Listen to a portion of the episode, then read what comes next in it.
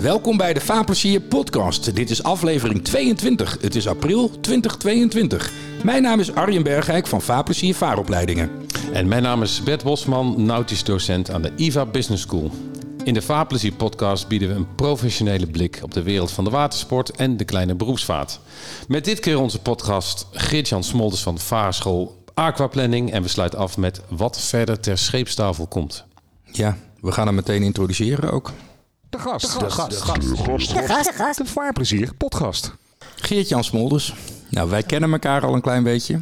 Dus dat is ook een disclaimer die ik aan het begin van de uitzending er even bij wil zeggen. Vaarplezier en aquaplanning werken ontzettend nauw samen op een aantal gebieden. Een paar van die gebieden zullen we vandaag ook nog wel benoemen. Onder andere het Nauw Pro Vaarbewijs eh, is daar onderdeel van. Maar leuk dat je er bent. Ja, dankjewel. Leuk om hier ook weer terug te zijn op de IVA. Dat is... Ja, want ook voor de IVA is Geert-Jan Smolders geen onbekende. Als gastdocent in uh, met name de module veiligheid. Uh, met reddingsvesten die uh, afknallen in de, in de klas en dergelijke. Nou, dan zijn ze wel wakker, de studenten. Ook achterin. Ja, dat werkt altijd erg goed. Ja. Dus ja. ja. leuk om hier eens rond te lopen. Ook even zonder jasje, dasje. Ja, ja. Het is wonderlijk om hier te zitten. Bij de IVA stond ik ook wel bekend, zet me voor de klas en het komt altijd goed. Maar zo'n gesprek voor de vuist weg, daar ben ik altijd wat minder in. Dus ik hoop dat jullie me een beetje geruststellen vandaag. Nou, wij hebben ooit een aflevering van Vaarplezier de serie opgenomen over marifoons met oh ja. jou. En dat is ook erg goed gegaan. Dus ik heb er geen twijfel over dat het allemaal wel op zijn plek gaat vallen. Ja, het moet bij mij wel ergens over gaan, over het vak. Maar dat uh, gaat goed ja, komen Ja, vandaag. dat gaat lukken. En nou, daar gaan we er drie kwartier lang over hebben. Maar we gaan wel zo beginnen. Zijn wij. Ja, zo zijn wij wel. Hè? Ja, we gaan wel beginnen bij het begin. Want Geert-Jan, jij geeft al een flink aantal jaren vaarles en veel dingen daaromheen. Maar hoe ben jij op het water terechtgekomen? Uh, op het water terechtgekomen als watersporter. Mijn ouders kochten in, nou, toen ik een jaar of 10, 11 was, een, uh, een ouderwetse motorboot. Gebouwd in 1945, een witsen en vis. Stalen romp, houten opbouw. Nou, dan weet je ook al dat je heel veel zomers aan het onderhouden bent. Ja, prachtig bootje, heel Nederland mee verkend. België, Frankrijk. Uh, op een gegeven moment word je toch wat avontuurlijker. Nou, dan stap je eens op de surfplank. je gaat dus wat duiken. op een gegeven moment ontdek je het zeilen. En ja, ik merk dat er eigenlijk een soort cirkeltje van een paar jaar in zit. Dat ik zeilen fantastisch vind op dit moment. Maar ik kom net weer uit de tijd dat ik wat meer met motorboten varen. Ja, ik ben erin een beetje een, uh, een hopper. Dus ja, die ziet er bijna de seizoenen in terug. En, ja. en komt het windsurfen ook alweer terug? Of is dat een, een afgesloten cirkel? Ja, dat helaas is een afgesloten cirkel. Ja. Uh, een van de redenen dat ik in de watersport gestart ben... is dat ik een uh, ski-ongeluk heb gehad. Met snowboarden, mijn enkel gebroken. Oh. En net dat standje wat je bij grijpen nodig hebt... ja, dat zit er in mijn linkervoet niet meer in.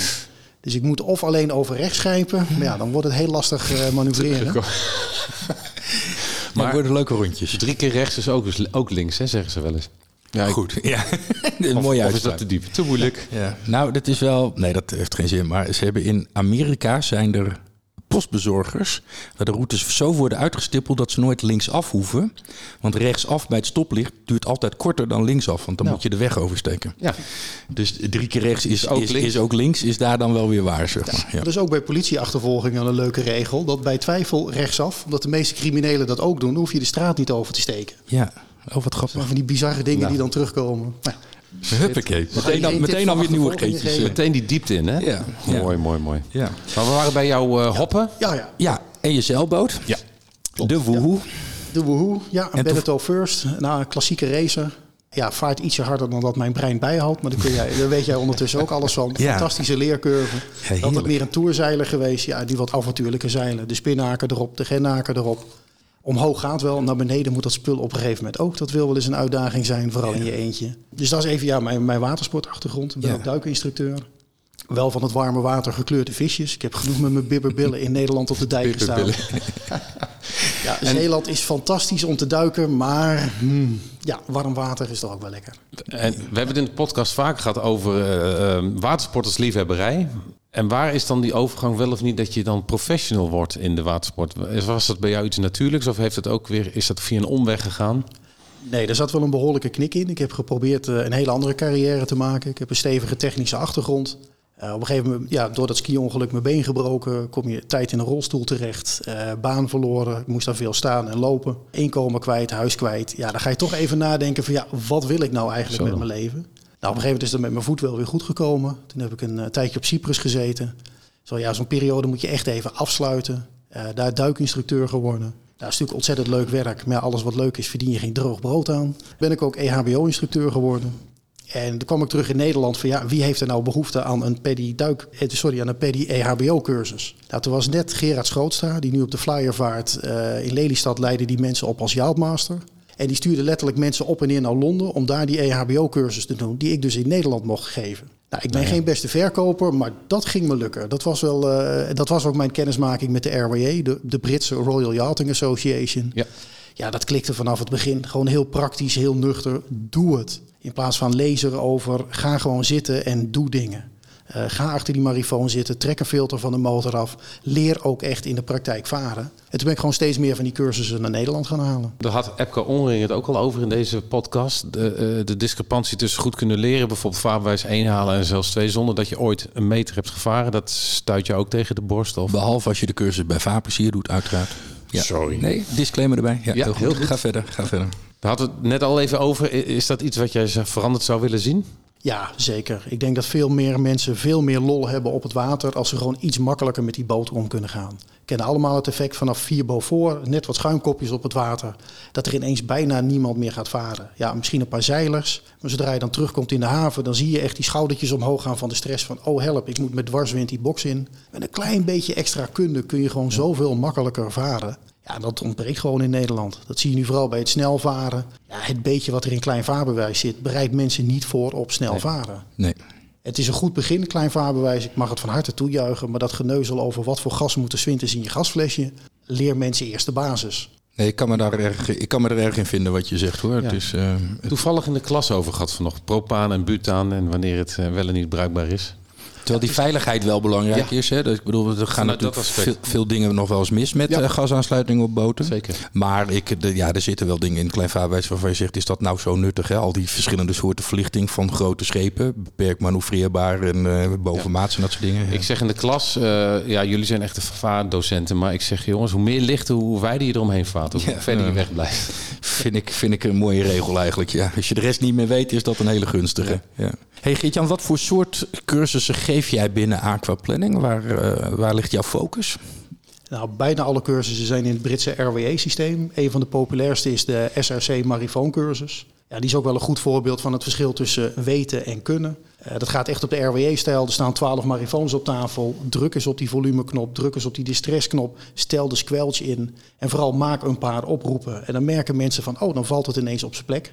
Wat zeg je nu eigenlijk? Eh, tegen wie zeg je dat? Hou het vooral kort en bondig. Ja, dat kun je twintig keer in een boek uitleggen. Maar als mensen gaan zitten en het doen... eh, en dat is echt een, ja, een van de kurken waar het bedrijf op draait. Daarnaast eh, de EHBO en de offshore safety training. Daar zijn we mee begonnen voor wedstrijdzeilers die het verplicht moeten hebben. Denk dan aan de Ocean Race, de Fastnet, de Sydney Hobart. Maar we merken nu eh, dat ongeveer de helft van die klas er gewoon zit omdat ze het willen weten. Hoe werkt een reddingsvlot? Verschil tussen 150 en 275 newton eh, reddingsvest. Ja, dat begint een bijna religieuze discussie te worden. Nou, spring in een zwembad en je weet Ja. het of je 150 of 275 wil. Ja, met kleding en lazen. En, eh, ja. En vlotten gaan ook, worden ook opgeblazen. Die gaan ook... eh, Ja, we proberen altijd een, een vlot ook echt open te trekken. Zodat mensen ook die procedure kennen. Hè, knoop hem ook even vast naast je boot. Dat je niet met 10 meter touw en een vlieger staat, maar dat hij echt naast je boot opblaast. Ja, verder is het op zich niet zo spannend. Je trekt dan een touwtje en hij blaast op. Maar toch is het altijd wel weer grappig om te zien dat er dan ineens plop, plop, plop, paf. En er ligt een privé-eiland. Ja. Dat Nee, is je, wel een geruststellend idee. maar je zegt 10 meter met een vlieger. Ik zie het meteen ook voor me inderdaad, hoe dat ding de lucht in gaat. En jij probeert op je boot dat ding tegen te houden. Ja, Ja, als je nou, hij zal niet wegwaaien. Maar ja, als je 10 meter van je boot af ligt Ja. met windkracht 8, Ja. probeer dat maar eens terug bij je ja, boot te krijgen. Ja. Zo is het. Zeker op zee is dat natuurlijk wel een hele klusje. Hey, en ik, je bent ook onlangs begonnen met cursussen dieseltechniek. Is daar echt, hebben mensen daar behoefte aan? Ja, zeker. Dat is, nou, we deden het al heel lang. Alleen in de COVID-tijd ging het gewoon niet. Met, om met vier, vijf man rond een motorblok te staan is niet verstandig. Dus die training die hebben we weer opgepakt. Ja, als je hoort dat de KNRM in bijna de helft van de gevallen gaat varen voor een storing die je aan boord in 10 minuten kan verhelpen. En soms heb je gewoon pech. Een verstopt brandstoffilter met die biodiesels. Het gebeurt af en toe. Impeller die versleten is. Het gebeurt af en toe. Of die door zand wat, wat eerder stopt dan Ja. normaal.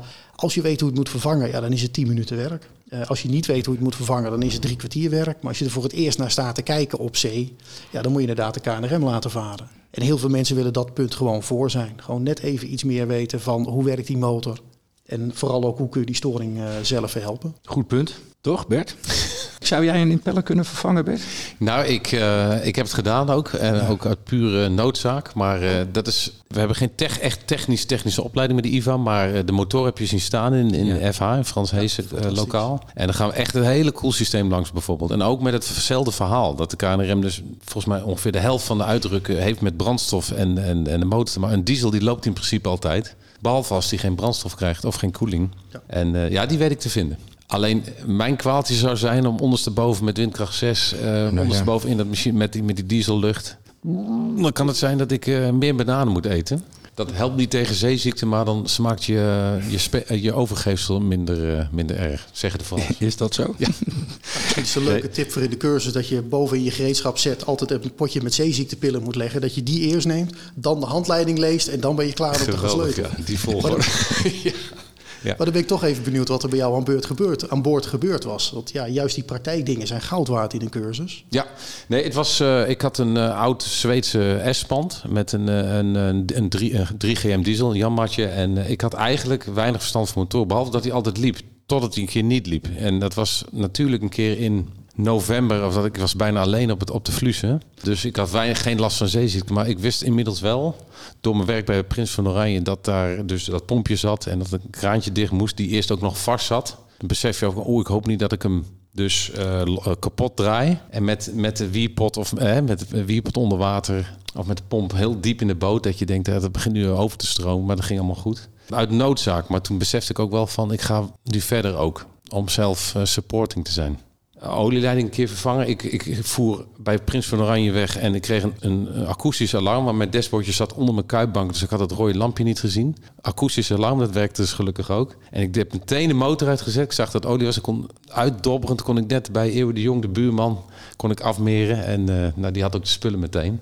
Um, dat is dan een gelukkie. Dus ik leer ook studenten wat is, wat is, uh, over het dashboard. Wat is het belangrijkste lampje of signaal in je dashboard? Dan zeggen ze soms brandstof, dat kan ook. Maar ik zeg nou, koeling, olie, daar zit echt uh, daar zit hem de kneep. Dan moet je heel snel reageren. Ja, ja uit en kijken. Ja, dat, ik had de luxe dan. Uh, je wil niet op het Magietkanaal zitten of in een shipping lane.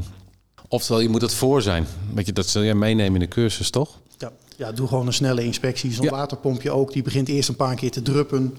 En dan kun je nog heerlijk ja. op vakantie. En op een gegeven moment komt er een stroompje uit. Dan wordt het tijd om een monteur te bellen. En ook al heb je helemaal geen verstand van motoren. Kijk eens onder die kap. Ligt daar zwart stof? Nou, dan is er misschien wat aan de hand met je veesnaar. Ja. Het is allemaal niet zo ingewikkeld. Maar je moet er wel voor openstaan dat je kwetsbaar bent op het water. Want ja, precies wat je zegt. Prinses Margrietkanaal is geen plek waar je zonder aandrijving wil liggen. Nee, daar ken ik er nog wel een paar van. Ja. Ik had een eigenaardige in de. Met een, uh, de boot wilde niet meer vooruit. En uh, ik lag voor een sluis in Duitsland en er kwam een tanker uit. Maar dat ging allemaal in slow motion gelukkig. En toen zei mijn vrouw, wat adem je raar? Ik zeg, ik, uh, ik kan niet meer vooruit. En toen bedacht ik me dat de Tijgehaai gelukkig was uitgerust. Waar was die Tijgehaai niet mee uitgerust? Met een boeg en hekschroef. Dus ik kon zijwaarts kon ik, kon ik weg. En toen ontdekte ik ook dat ik nog wel een achteruit had. Maar dat was, uh, die was heel apart. En nog even voor de luisteraar, de Tijgerij, dat was de ANWB waterkampioen. Ja, de redactieboot van de waterkampioen ja. ja van de ANWB. Behangen met allerlei testen en drie soorten, vijf soorten dekken en boeg- en hekschroef gelukkig. En, ja, er zat toch een saildrive onder? Die had toch wel vaker problemen met de te goede oliekwaliteit. Was klopt. dat volgens ja, mij? Klopt. Dat, dat, is heel lang, dat is heel lang goed gegaan. Ja. Uh, maar er zat een vaste schroef onder een saildrive. En daar was de theorie, ja, maar die, die is met schakelen, met koppelen, heeft hij te veel momentum. Uh, maar het is wel heel lang goed gegaan. Maar het is helemaal doorgerekend door VW toen. En we zijn er nooit helemaal achter gekomen. En uh, het is ook nooit helemaal opgelost. Oké, okay, ja, ik heb er toen nog een bot op gedaan. Ik vond het wel een ontzettend leuke boot. Ja. En toen ja, kwamen we elkaar hier ineens op de IVA weer tegen. Ja, kleine wereld. Ik heb de tijgerij overigens uh, vorig voorjaar zien liggen in uh, Vinkenveen. Lag die in een loods bij, uh, bij de firma Kok. Daar gingen we opnames maken voor Vaarplezier de serie. En uh, daar zag ik hem in. Volgens mij heb ik jou toen nog foto's ja, gestuurd ook inderdaad. Ja, ja. ja. Oude liefde. Ja, dat kan ik me voorstellen. Ja. Ja.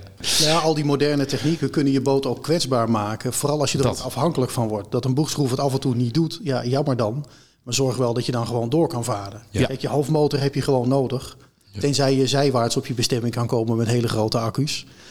Uh, maar ja, als een boegschroef het een keer niet doet, ja, Zorg wel dat je techniek hebt dat je gewoon lekker door kan varen. En als die koelkast het een keer niet doet, ja, jammer. Ja. Dat blijft wel van het varen genieten. En Nou ja, dat je ook de zekerheid hebt bijvoorbeeld dat je met een, als de motor uitvalt van de zeilboot, dat je, dat je weet dat je een sliplanding kan, kan maken in, in geval dat Ja. nodig is. Dat is gewoon een fijn gevoel. Wat valt jou op aan cursisten? Zijn er dingen waarvan jij zegt, een beetje als ik zo terugkijk in de geschiedenis, ik vind het heel verbazingwekkend dat ze dat niet wisten of dat ze daar nooit mee bezig zijn geweest? Nou, het leuke van de trainingen die ik geef, dat je echt zo'n beetje iedere watersporter wel een keer tegenkomt. En dat is een leuk klein motorbootje eh, naar een leuke kleine zeilboot. Naar eh, ja, af en toe ook gewoon een randje megajacht aan toe. Dat het dan ook altijd een fantastische sfeer is in die cursus. Want iedereen vindt elkaar ergens wel weer. Wat me wel steeds meer opvalt, is dat mensen, ik heb de indruk, zich steeds beter willen voorbereiden. Ehm, ik noem dat een beetje het YouTube-effect. Als ik tegenwoordig wat nieuws ga doen, ik heb laatst een boom omgehakt, dan kijk ik eerst op YouTube hoe moet je dit doen. En daarna google ik ook hoe moet je dit niet Ja, doen. ja. Wat gaat er allemaal mis? En ik denk dat dat met al die YouTube-kanalen Hmm. nu steeds duidelijker is dat als je de wereld rond wil, dat het wel iets is waar je echt op moet voorbereiden. Eh, dat als je een zeilwedstrijd doet, ja, die offshore safety training is verplicht. Maar dat het ook wel leuk is om hem te willen volgen, omdat het gewoon af en toe misgaat.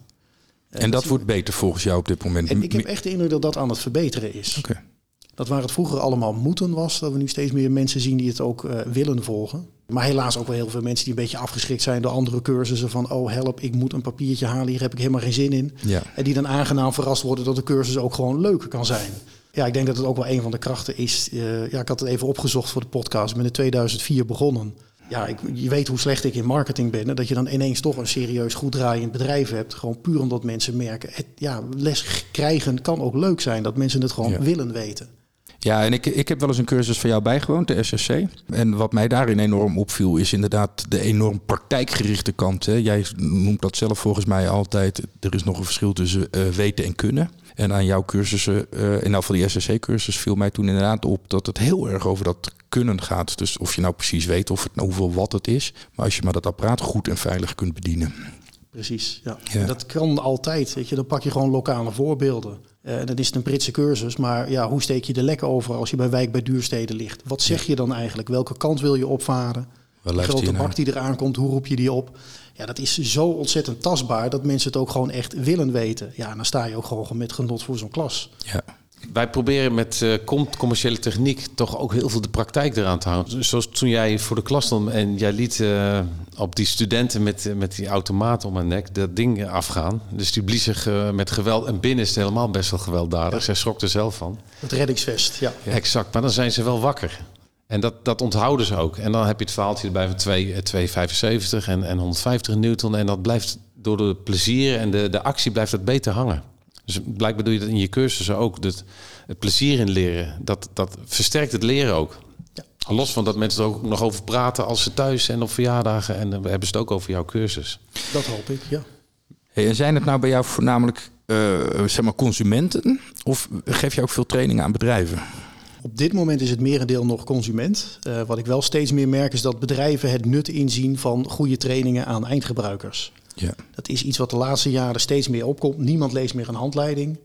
Eh, de meeste handleidingen is ook niet doorheen te komen. Van ja, sla niet je kat dood met de handleiding. Dat soort waarschuwingen voorin. Dat je denkt, jongens, schrijf een handleiding voor mensen die wel iets willen leren. Wat ik merk is, ja, zoals Remerin College ook. Daar hebben we nu training voor gemaakt van zes uur.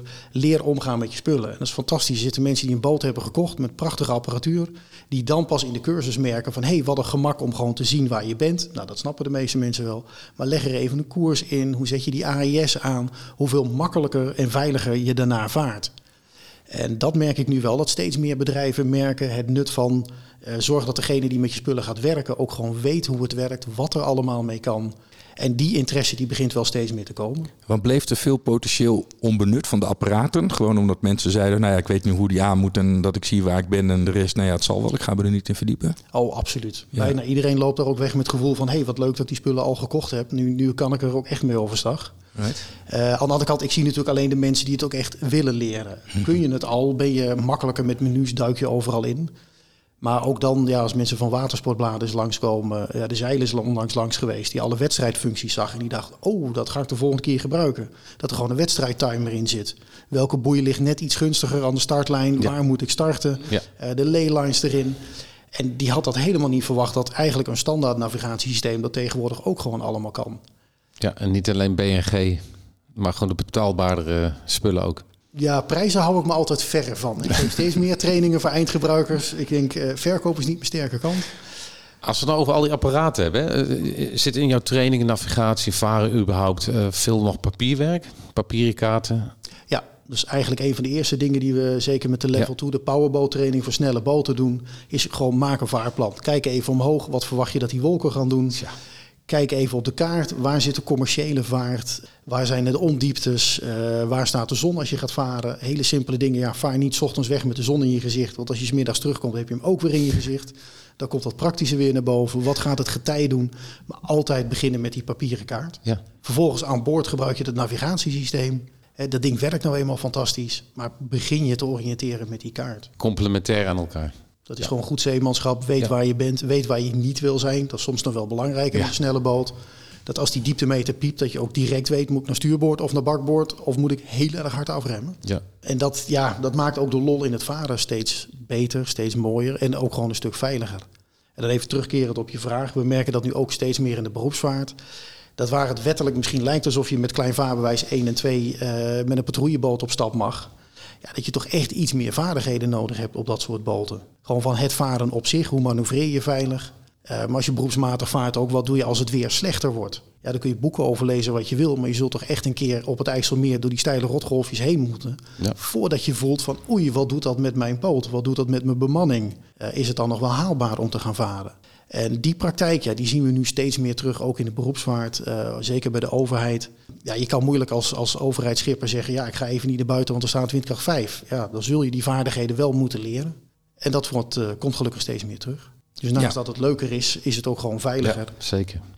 Ja, want je hebt nu een heel mooi bruggetje gemaakt eigenlijk naar het nou pro vaarbewijs. Dat is iets wat we hebben een paar partijen, Aquaplanning, Vaarplezier en STC KNRM opgezegd hebben. Daar komt juist die uh, semi-overheid partijen, die dus mensen het water op moeten sturen voor hun werk. Ja, het klein vaarbewijs is natuurlijk niet voldoende dan.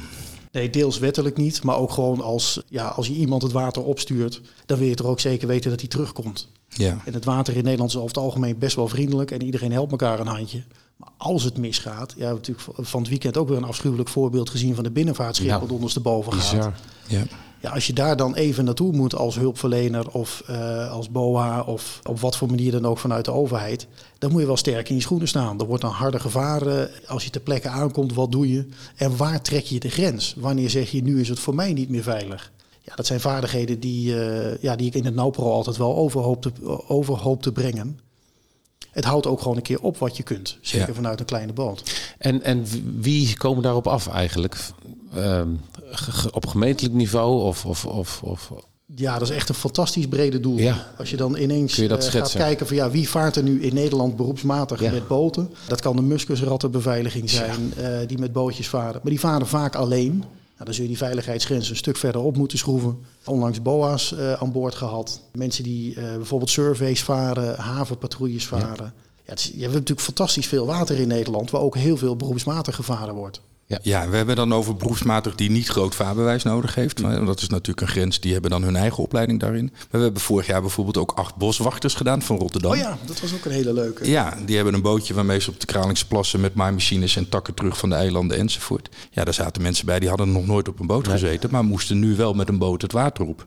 Ja, dan zeggen wij altijd met Nou Pro, hier treedt de Arbo-wet ook in, in werking. Mm. Waarin staat dat je als werkgever verplicht bent om te zorgen dat jouw medewerkers ter zake kundig zijn. En ondanks het feit dat wij bij Vaarplezier klein vaarbewijscursussen doen, kan ik daar heel kort over zijn. Als jij voor je werk het water op gaat, is klein vaarbewijs nooit voldoende.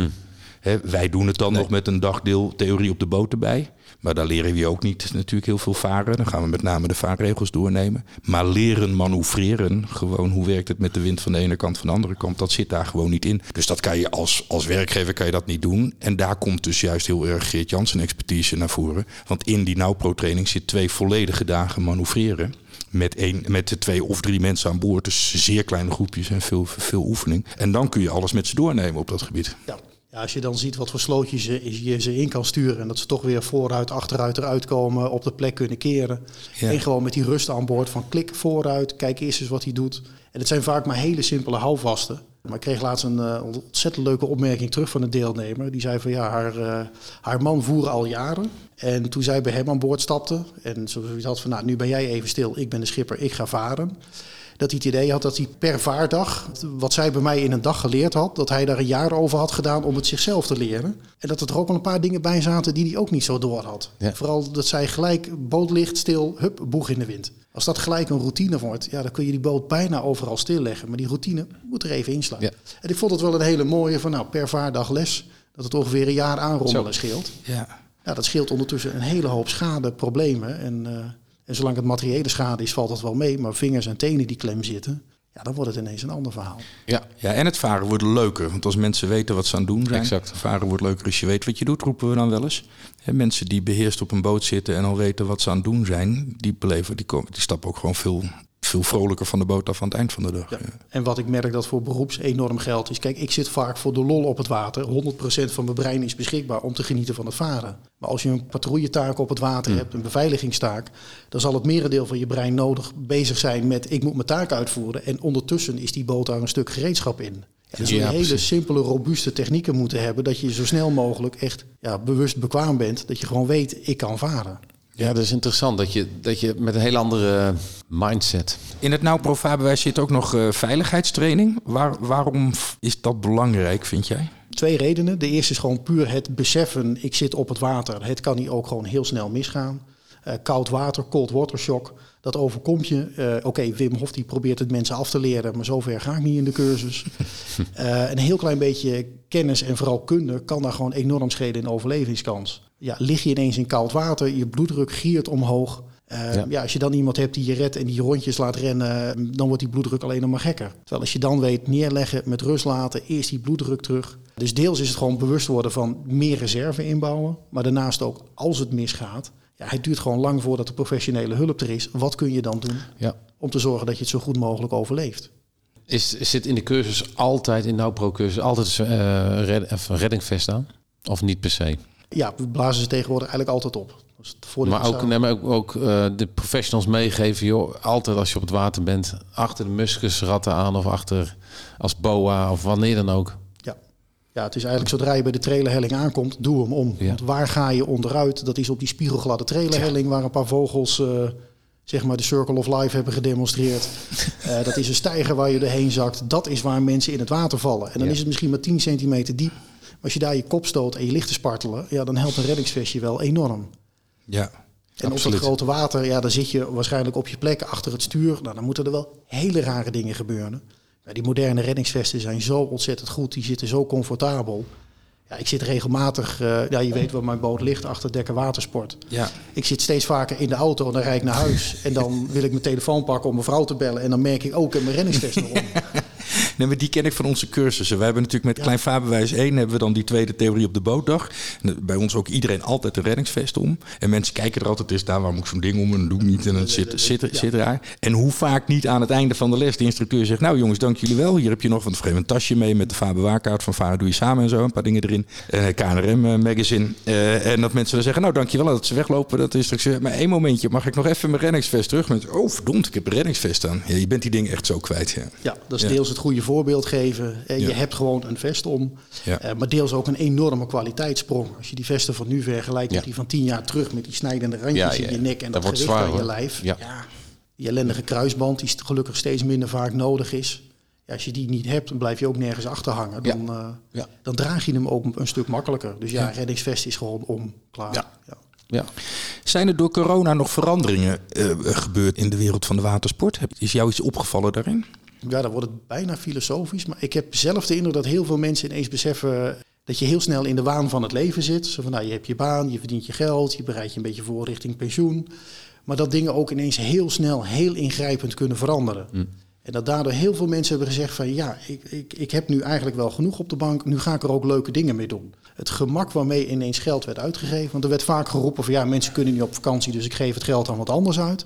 Maar ik heb echt de indruk dat daar een wat diepere laag achter zit. Dat mensen zeggen van ik ga er gewoon nu van genieten. Ik ga nu leuke Ja. dingen doen. Want ja, als je de boten zag die ineens verkocht werden. Ook ervaren watersporters die toch uiteindelijk gezegd hebben... ik huur niet meer, ik koop die boot. Of juist, ik ga naar het buitenland, ik huur hem. Dat er echt een enorme omslag in zat. En ik, ik ben heel benieuwd of die trend zich gaat Nou, doorzetten. dit is wat Yvonne Linsen ook zei. Dat eh, eerder waren het 65-plussers, ondernemers, en het bedrijf verkocht. En die kwamen voor een, een, een stevige, hè, budget, budgetair gezien een flinke boot. Maar dat die mensen jonger worden. Dat die zeggen rond uh, 50. Van ik heb nu 60 uur per week gewerkt, een jaartje of uh, 30, 25. Ik ga ervan genieten. Ja, zo van ik ga dat nu doen. En ik heb wel de indruk dat dat ja, COVID toch wel in een, in een stroomversnelling heeft gebracht. In de zin van dat er hele ingrijpende dingen opeens kunnen plaatsvinden, toch? Ja, dat je op heel veel dingen invloed hebt, maar ja, je weet ook niet hoe het er over tien jaar uitziet. Ja, en, dan, en het tweede zal ook wel zijn dat mensen natuurlijk heel veel ja, thuis opgesloten hebben gezeten, niet weg kunnen. En die vrijheid op het water, ja, die blijft gewoon heerlijk. Ik, donderdag nog even heerlijk gevaren voor een cursus voor waaier. Inderdaad, iemand die zei van ja, hmm, nou, ik zal het niet te persoonlijk maken, want ja, waaier, dat is niet zo'n hele grote krantenkring. Ik had ook een ervaring meegemaakt dat hij zei, en nu ga ik ervan genieten. En dan merk je dat hij af en toe toch nog even flink zaken zit te doen. En dan draai je dat IJsselmeer op. En op een gegeven moment is hij die hendels naar voren. En ja, die man keek zo eens opzij van ja, maar hoeveel gas mag je nou geven? Ja, hoeveel gas geef je met een waaier? Hup, die hendels, niemand heeft er last van daar. Hup, die hendels naar voren toe. Dan merk je ineens, ja, er staan geen lijntjes op het IJsselmeer. Zolang je buiten de vaargeulen blijft, niemand heeft last van je. Hup, doe waar je zin in hebt. Gooi die boot maar eens een bocht in. En inderdaad heel voorzichtig beginnen. Dan denk je, nou, dat mag wel wat enthousiaster. Ja, en dan staat toch uiteindelijk ook weer zo'n volwassen stel uh, met, een, met een glimlach uh, op hun hoofd uh, van zo'n waaier te genieten. Ja, die vrijheid die zullen heel veel mensen gemist hebben tijdens de COVID-periode. En misschien de komende tijd ook wel. Ja. En die vind je gewoon op het water. Even geen lijntjes. Waar wil je naartoe? Volendam? Ja, misschien is uh, de Buiden Marina leuker. Nou, dan knallen we daar naartoe. Ja. Als je op de papieren kaart hebt gekeken. Ja, precies. Ja. Nee, als je een goede toch voorbereiding hebt gedaan. Precies, maar goed, jij gaf ze les, dus we gaan ervan uit dat dat uh, helemaal goed gekomen is. Ja. Zie jij nog trends voor de nabije toekomst? Dat je zegt, we gaan met z'n allen op het water deze kant op of die kant op? Of bepaalde dingen die gebeuren? Nou ja, bepaalde trends. Ik ben niet zo'n trendwatcher. Wat ik, wat ik enorm hoop in de watersport is dat we wat meer beseffen hoe ontzettend breed de watersport is. Jullie hebben ook een paar podcasten gehad die dat ook schitterend zeiden. Maar iets wat we denk ik in de watersport de afgelopen, nou, de, tot een jaar of vijf veel te weinig deden, was ook aandacht besteden aan de kleine watersport. Iemand die nu met een subje op het water staat en daar intens van die rust en die ruimte geniet, die gaat op een gegeven moment ook eens een keer een valkje huren. En die gaat vanaf dat valkje misschien ook eens een keer een kajuitbootje huren. Of die gaat, als hij zelf kinderen krijgt, eens een keer een speedbootje kopen, een tube erachter, een banaan erachter. En er wordt vaak toch wat denigrerend over gedaan. Of lekker met een waterscooter knallen. Die snelheid is gewoon heerlijk. Uh, zolang niemand er last van heeft. Dat zeg ik er dan wel even heel belerend bij. Ja. Uh, maar snelheid is gewoon leuk. Maar die groeit op een gegeven moment ook naar een wat grotere boot toe. En dan moet ik toch denken aan de, wat, ja, de Hiswa, de, de droge Hiswa of de Hiswa Rai heeft dat op een gegeven moment opgepakt. Dat er steeds meer aandacht was voor die beginnende watersporters. Maar daar hebben we gewoon een enorm gat laten vallen.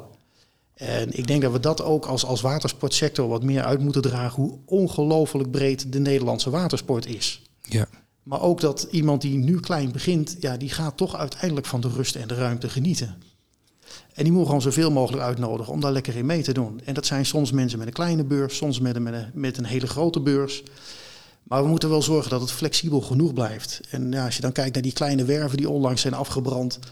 Ja, gaat daar nog een vervanging voor komen? Dat iemand hmm. met een leuk klein stalen motorbootje, uh, die dat ding met alle liefde onderhoudt, uh, dat die zijn boot wel ergens kwijt kan. Dat het niet steeds meer opschuift naar groter, duurder, luxer. Maar juist ook die beginnende watersporten, die moeten gewoon blijven uitnodigen. Denk je dat de associatie van watersport en duur en chic, dat, dat, dat, is best, dat zit best wel diep, maar is dat terecht, vind jij? Op zich niet. Maar ik denk wel dat het steeds moeilijker wordt om goedkoop leuke watersport te bedrijven. Dat het lastiger wordt om een lichtplaats te vinden. Als je ziet wat verf tegenwoordig, hoe die prijzen omhoog gaan. Hm, uh, even je boot op de kant zetten. Uh, ik wilde die van mij onlangs op de kant zetten in de buurt van Amsterdam. Als je dan ziet hoe die prijzen gestegen zijn de afgelopen jaar. En dat snap ik, alles gaat ook gewoon hard omhoog. Maar dan denk ik, ja, hoe doet iemand met een leuk klein stalen bootje dat? Die heeft misschien wat meer vrije tijd om op zijn gemak een werf uit te zoeken. Uh, maar iemand die met dat kleine bootje meevaart en denkt, hey, dit vind ik leuk, ja, misschien heeft hij wel weer een grotere portemonnee. En dat ja, iedereen is gewoon welkom op het water. En dat mis ik soms wel eens een beetje in de watersport. Dat is ook de afschuwelijke druk van internet. Als klein bedrijf geniet ik enorm van internet. Ik zet een cursus op internet, zoekwoorden erbij en de klanten komen ineens bijna naar je toe. Dat is echt ongekend. Dat is, ja, toen ik begon wel, was dat, god, dat klinkt oud, was dat toch wel heel anders. Jij zegt net ehm, dat je geen marketeer bent, maar ja, ja. ondertussen. ondertussen ja, ik, ik, heb het wel geleerd de afgelopen twintig jaar. Maar dat maakt ook dat mensen ontzettend veel prijzen op internet vergelijken. Het wordt ook steeds moeilijker om service te bieden voor winkels. Uh, dat die nadruk op prijs ook steeds groter wordt. En ik ben heel benieuwd hoe dat de komende jaren zich gaat ontwikkelen. Ja, probeer nog maar eens ergens een pand aan het water te kopen. Ja. Dat vind ik altijd fantastisch als je door Friesland heen vaart. Dat je aan de ene kant schitterende grote werven ziet. Maar ook inderdaad van die gebakjes ziet liggen. Dat je denkt dat je er nog aan begint. Maar als iemand ervan geniet, laat hij daar lekker van genieten. Ja. Ja, er is wel veel oordeel vaak ook in de watersport. Ja, de, de een is- vindt iets van de ander en de ander vindt iets van de een. Ja. Ja, de zeilers van de motorboters en de nieuwe watersporters van de oude watersporters. Ja. Dat, eh, Hey, we hebben het net over het Nou vaarbewijs al gehad. Nou, daar hebben we inmiddels een aantal mooie, indrukwekkende klanten mee gedaan. Maar we hebben natuurlijk nu een nieuwe lood aan de stam. En dat is dat mensen ook cursussen eh, voor Nou Pro kunnen volgen met stapbudget. Ja, dat is natuurlijk wel een fantastische regeling. Ik meen dat het 1000 euro is waar je trainingen voor kan volgen. Eh, die echt beroepsmatig gericht zijn. Ja. En hopelijk trekt dat ook weer een hele nieuwe groep mensen aan die in de watersport aan de slag willen. ja, nog even wat de stap staat voor. Stap staat voor stimulering arbeidsmarktpositie. Ja. En dat betekent tot 31 eh, december jongstleden kon je studiekosten aftrekken bij de belasting. Dat kan nu niet meer. Maar in ruil daarvoor kun je dus 1000 euro vergoeding krijgen van de overheid. Omdat zij erachter kwamen dat dat aftrekken van de belasting, dat is natuurlijk gedoe eh, met een belastingaangifte enzovoort. Dus juist mensen een beetje aan de onderkant van de markt gebruikten daar veel te weinig van. En nu zeggen ze, je krijgt gewoon maximaal 1000 euro. Dat hoef je ook niet voor te schieten. Het wordt rechtstreeks van, de, van het UWV aan de opleider betaald. Je hoeft er niet werkloos voor te zijn. Iedereen kan daar gewoon gebruik van maken. Zes keer per jaar komt er dan een tranche uit. De eerstvolgende, als we deze podcast opnemen, is 2 mei. En we hebben dus het NauPro-vaarbewijs, wat gewoon een accrediteerde opleiding is. Die hebben we nu eh, als stapopleiding kunnen aanmelden. Dat was veel gedoe. Daar hebben we een hoop uren voor moeten maken op papier. Maar dat is wel gelukt. En die kun je nu in twee stappen. De eerste heet medewerker watersportbedrijf. Dat is Klein Vaarbewijs 1. Plus de veiligheidstraining bij STC KNRM in Rotterdam. De tweede stap is twee dagen powerboot level 2 niveau van het AOE die Geert Jan dan geeft met nog een theoriedag erbij.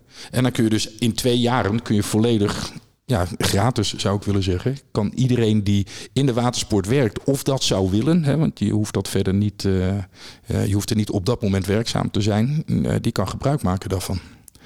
Gaan we daar druk mee krijgen, eh, Geert-Jan? Nou, ik hoop het. Als ik zie hoeveel tekort er aan mensen is in de watersport. nu, Ja. Hoe weinig mensen zelf ook ervaring hebben in de watersport. Ja. Ja, dan zijn die mensen van harte welkom om trainingen te komen volgen. En vooral te blijven werken in de watersport. Ja.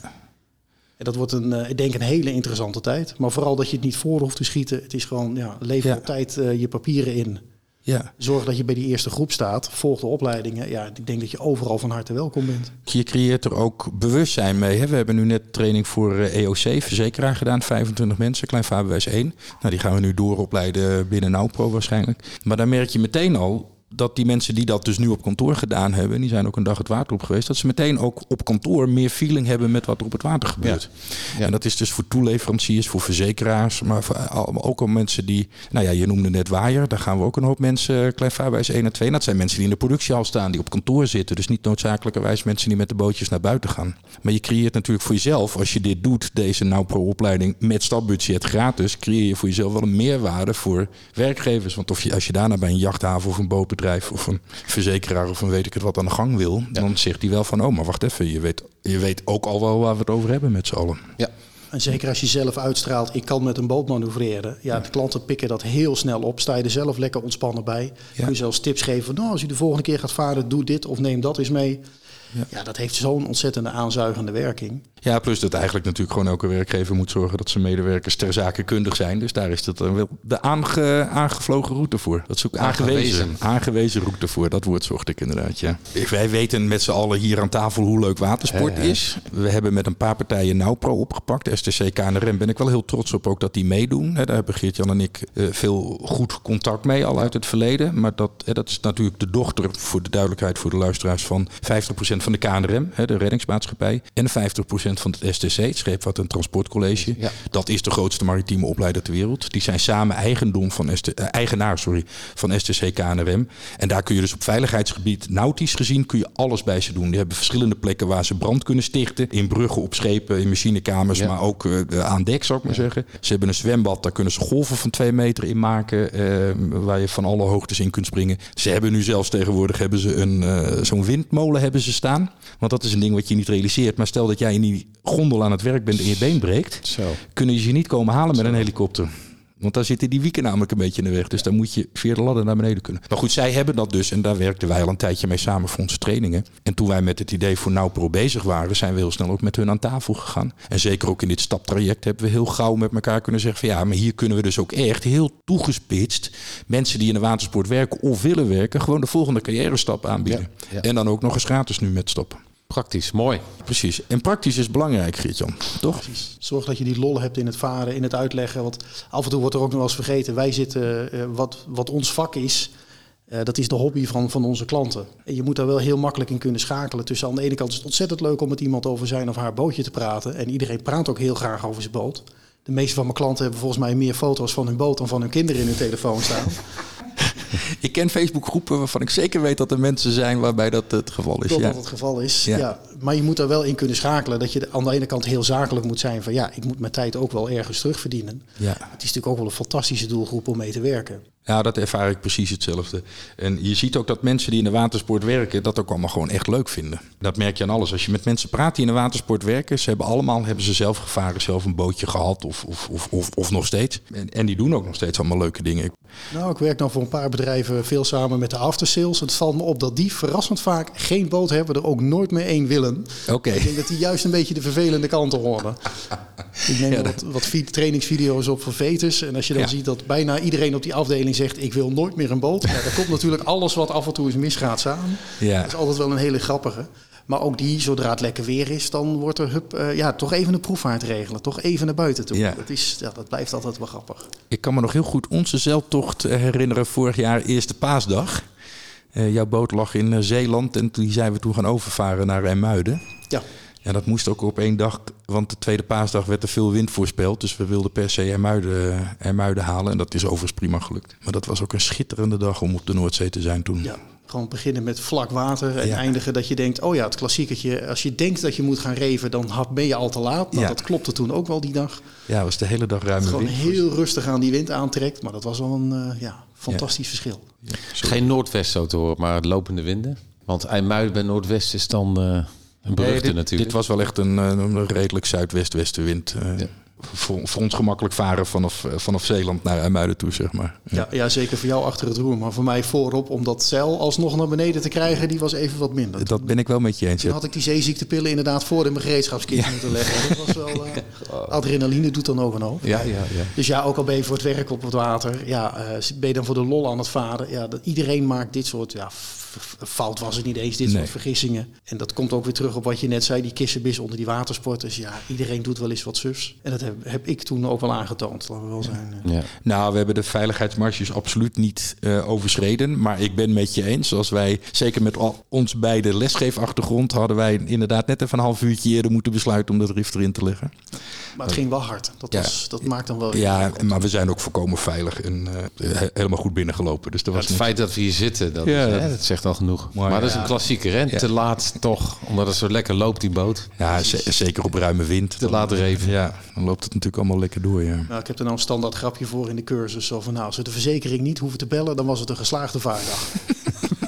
Wel, als dan iedereen, iemand eens een keer wat doet of er zit een stootwiel die zijn, die zijn geld dubbel en dwars waard is, dan denk je, nou, we hebben de verzekering niet hoeven bellen. Niks aan de hand. Ja. Overigens, als er mensen zijn die eh, zeggen hoe zien tochtjes met de woehoe eruit, hè, de boot van Geert-Jan. We hebben een aantal van onze Aha. podcasts voorzien van vaarbeelden. En die zijn op YouTube te vinden. Dus als je Vaarplezier podcast op YouTube zoekt, dan kun je ze daar vinden. Dan krijg je gewoon het geruststellende beeld van de voorkant van een boot over het water heen. En een aantal daarvan hebben we gemaakt vorig jaar eh, op het Markermeer eh, vanaf de voorkant van de woehoe. Het kan rustig gaan. Wo- Met OE of met U, twee U's? U. Nee, W-O-O-H-O-O-O. Zo heette die boot toen ik hem kocht. En ja, die, die naam die, die, die blijft wel plakken eigenlijk. Ja. Die was wel erg leuk.